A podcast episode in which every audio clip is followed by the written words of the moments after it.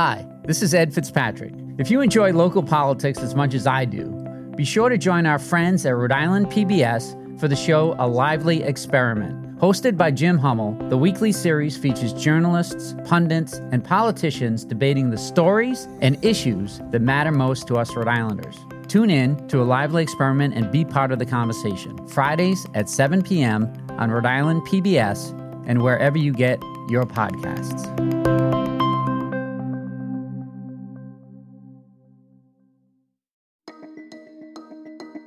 From the Boston Globe, this is Rhode Island Report. I'm Steph Machado, in for Ed Fitzpatrick.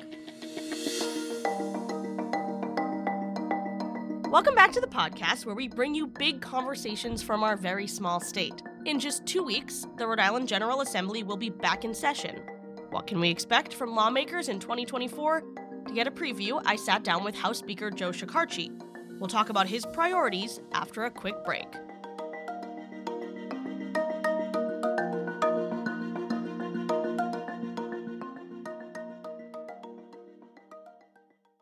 When you want to go beyond the headlines, let me recommend Rhode Island PBS Weekly. Rhode Island PBS Weekly is an award winning news magazine broadcast that gives you the full story, powered by investigative journalism and narrative storytelling. New episodes of Rhode Island PBS Weekly drop Sundays at 7:30 p.m. on Rhode Island PBS. Watch past episodes at ripbs.org slash weekly. That's ripbs.org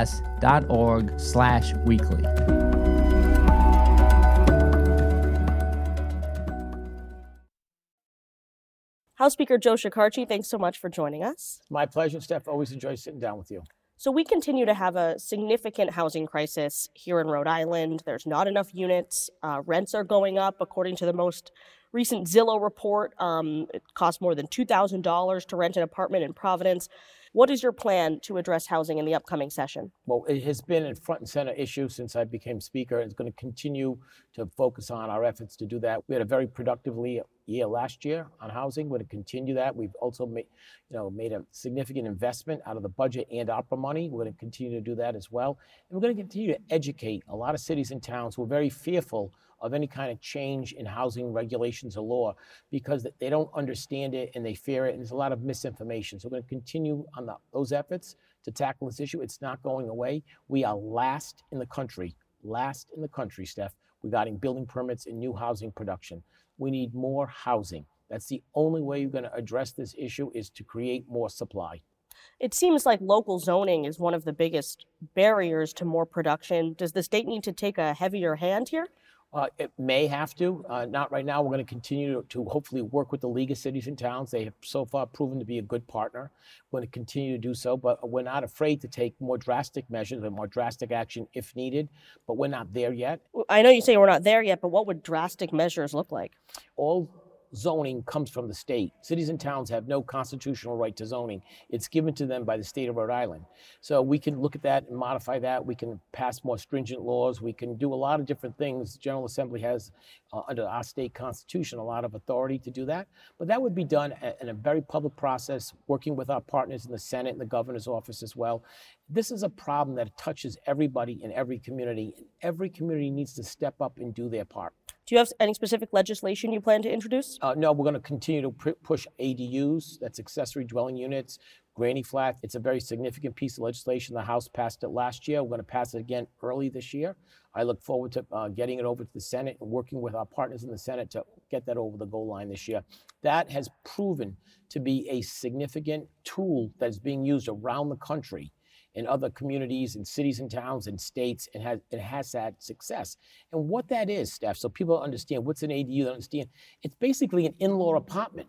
It's something that exists right now. We have a lot of multifamily dwellings in Providence. This just makes what we already do in Rhode Island easier to get done. This, this, it, people who are afraid, afraid of this, who oppose this, do not understand it. I've heard the arguments that it's going to create more Airbnbs, and that's not true because specifically written in the legislation is a prohibition of that. So you cannot turn an, an ADU into a, a Airbnb. So people who are opposing this haven't read the legislation, don't want to read the legislation, don't understand, maybe don't want to understand it. What's stopping people from building these units now? Nothing is stopping them other than a lot of red tape and regulation and expense. a lawyer, a surveyor, an architect, an engineer, uh, a planning board hearing, a zoning board hearing, advertising in the local newspaper, hiring a lawyer.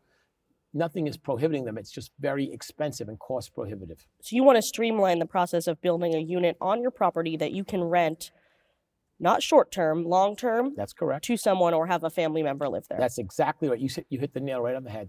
How much money are you willing to put in to the housing crisis? Because we know in Massachusetts, Governor Healy proposed a $4 billion housing package. Rhode Island Housing Secretary Stefan Pryor is proposing a $100 million bond in his budget proposal. Is that enough? So we need to look at what we're doing, what are the outcomes, what's effective, and what we can afford. But I think that uh, what's been proposed is generally in line of what we need at the moment for this year. You know, we're never going to be Massachusetts. We don't have the population, the geographic area, and we don't have the money the state is. But we can look to them to see what's working there. They're our neighbor. We can look to Connecticut and what's working there to see what we can do. Massachusetts is actually following Rhode Island a lot of land use regulations these, these days. Are we seeing any more production yet from the housing bills that passed this year, or is it too soon? No, it's too soon. If you look at the bills, if you read them, uh, uh, the effective date was January 1st. We're not at January 1st. They haven't even been enacted yet. They haven't been gone live, so to speak. And a lot of that was to give cities and towns an opportunity to bring their local codes into conformance with that. I want to ask you about rent control, which is always a thorny topic. We hear about dramatic rent increases, especially in the last couple years. Frankly, I'll, I have, I live in Providence. Friends will text me, "Just got my lease renewal. It's a 15% increase. Is this legal?" Sure is. At what point should the state restrict how much rent can be increased year over year? Well, you're asking the state to, you know, um, basically regulate a private contract between a landlord and a tenant. We've made some changes around that. Uh, we've got rid of application fees and we looked at it. I will tell you that I've talked to Mayor Smiley about this in Providence, which has the most number of apartments. He's adamantly opposed. He said it doesn't work. If you look around other particular communities, it hasn't had a lot of success. While it sounds good and it feels good, it has sometimes the opposite effect of limiting the number of units. So actually, you have less units and you have more of a demand. So look, I'm again open to that idea. We'll listen to that. There was an issue that came up last year. We had some hearings on it. Uh, but the, the way to solve that problem regarding rent control is to create more units. If you create more units, then you have competition and prices will come down.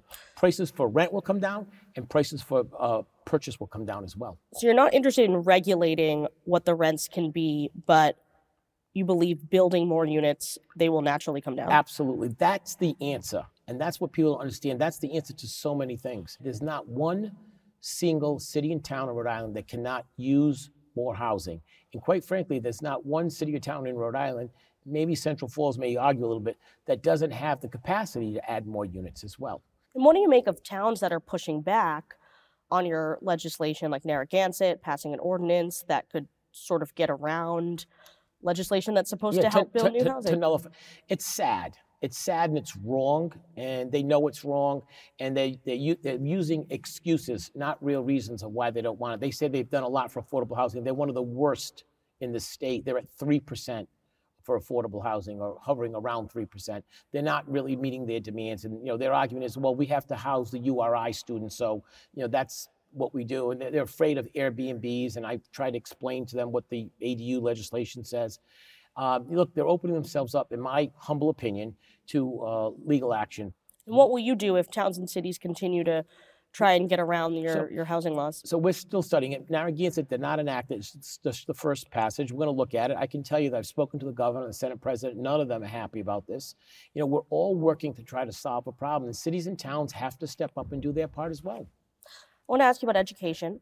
Back in September, we reported here on Rhode Island PBS Weekly about the crisis in the early intervention system for infants and toddlers with developmental delays.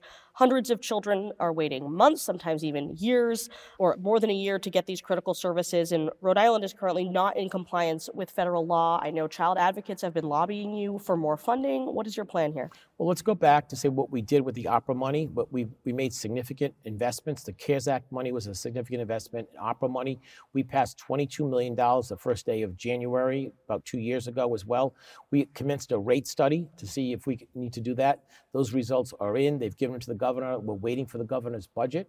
Uh, we'll listen to what he has to say. We're going to have a public hearing and a process, and we'll listen to all the advocates, and we'll make adjustments as we can, as we need, and as we can afford. The advocates say that the rate increase proposed by EOHHS is good, but it's not enough.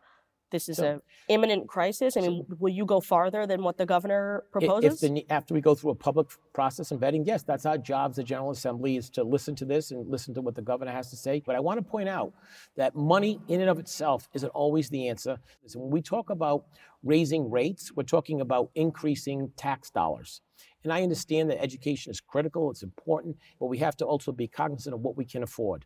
Public school enrollment continues to drop significantly. Significantly across the state, and that's a trend over the last many, many years.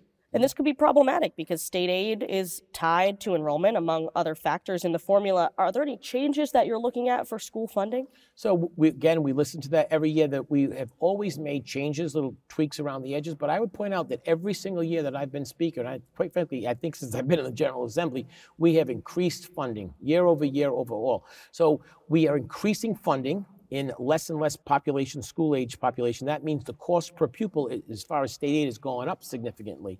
And unfortunately, I don't see a lot of results. And quite frankly, you know, families need to step up too. We have a chronic absentee problem.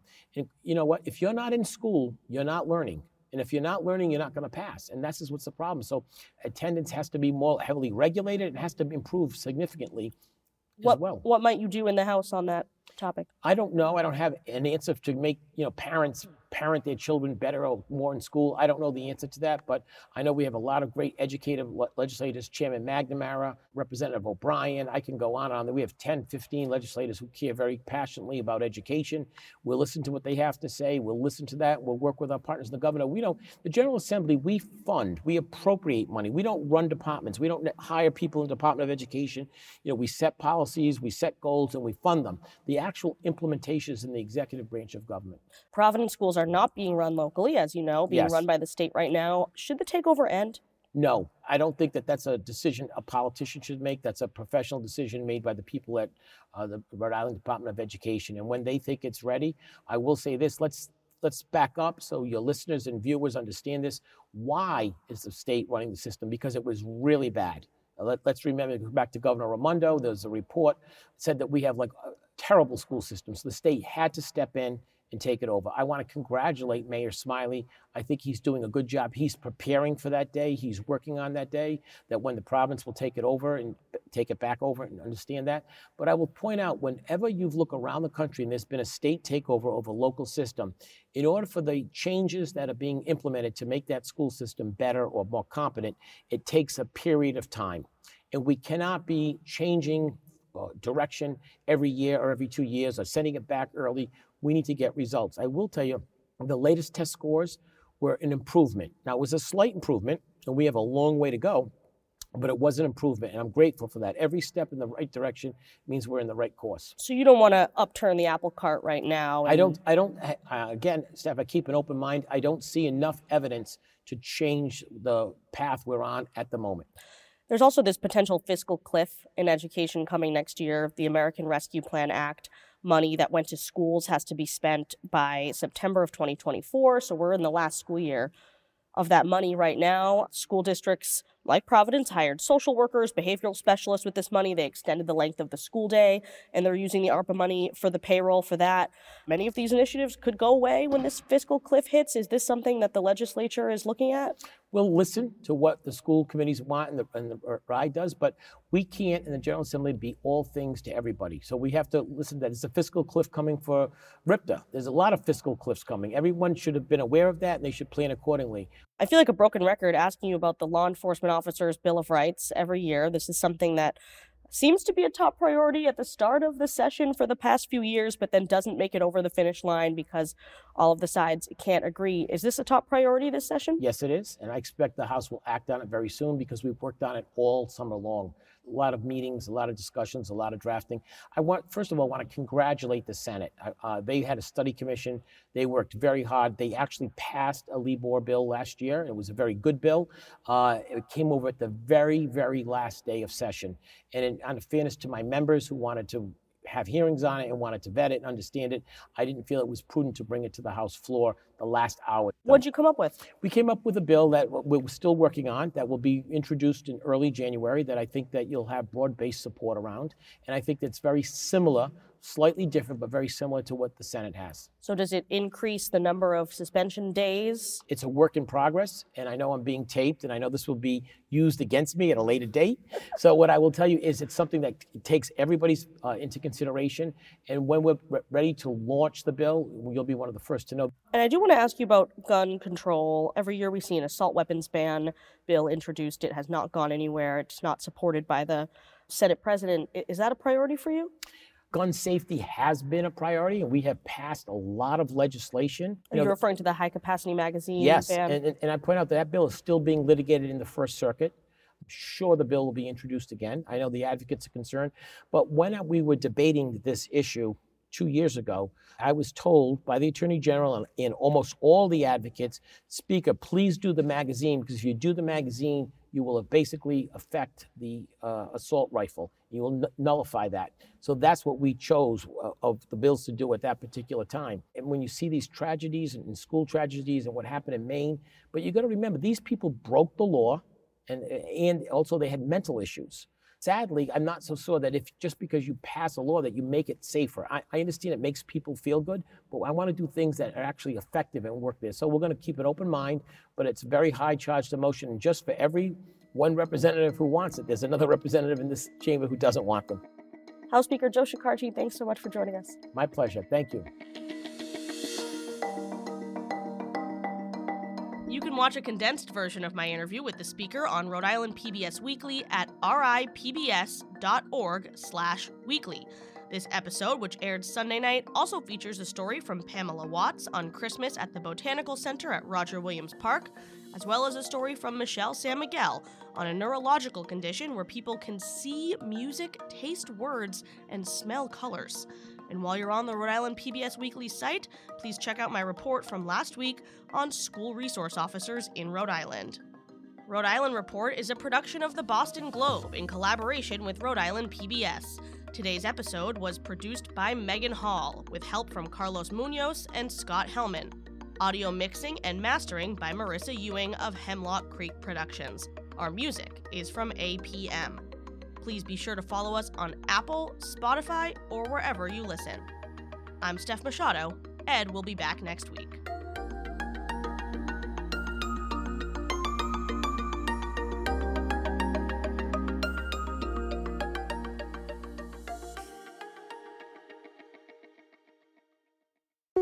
Looking to binge watch all your favorite PBS shows? You need Rhode Island PBS Passport.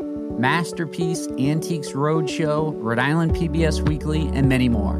Watch them all anytime and from any streaming device. Learn more about this member benefit at ripbs.org slash passport. That's ripbs.org slash passport.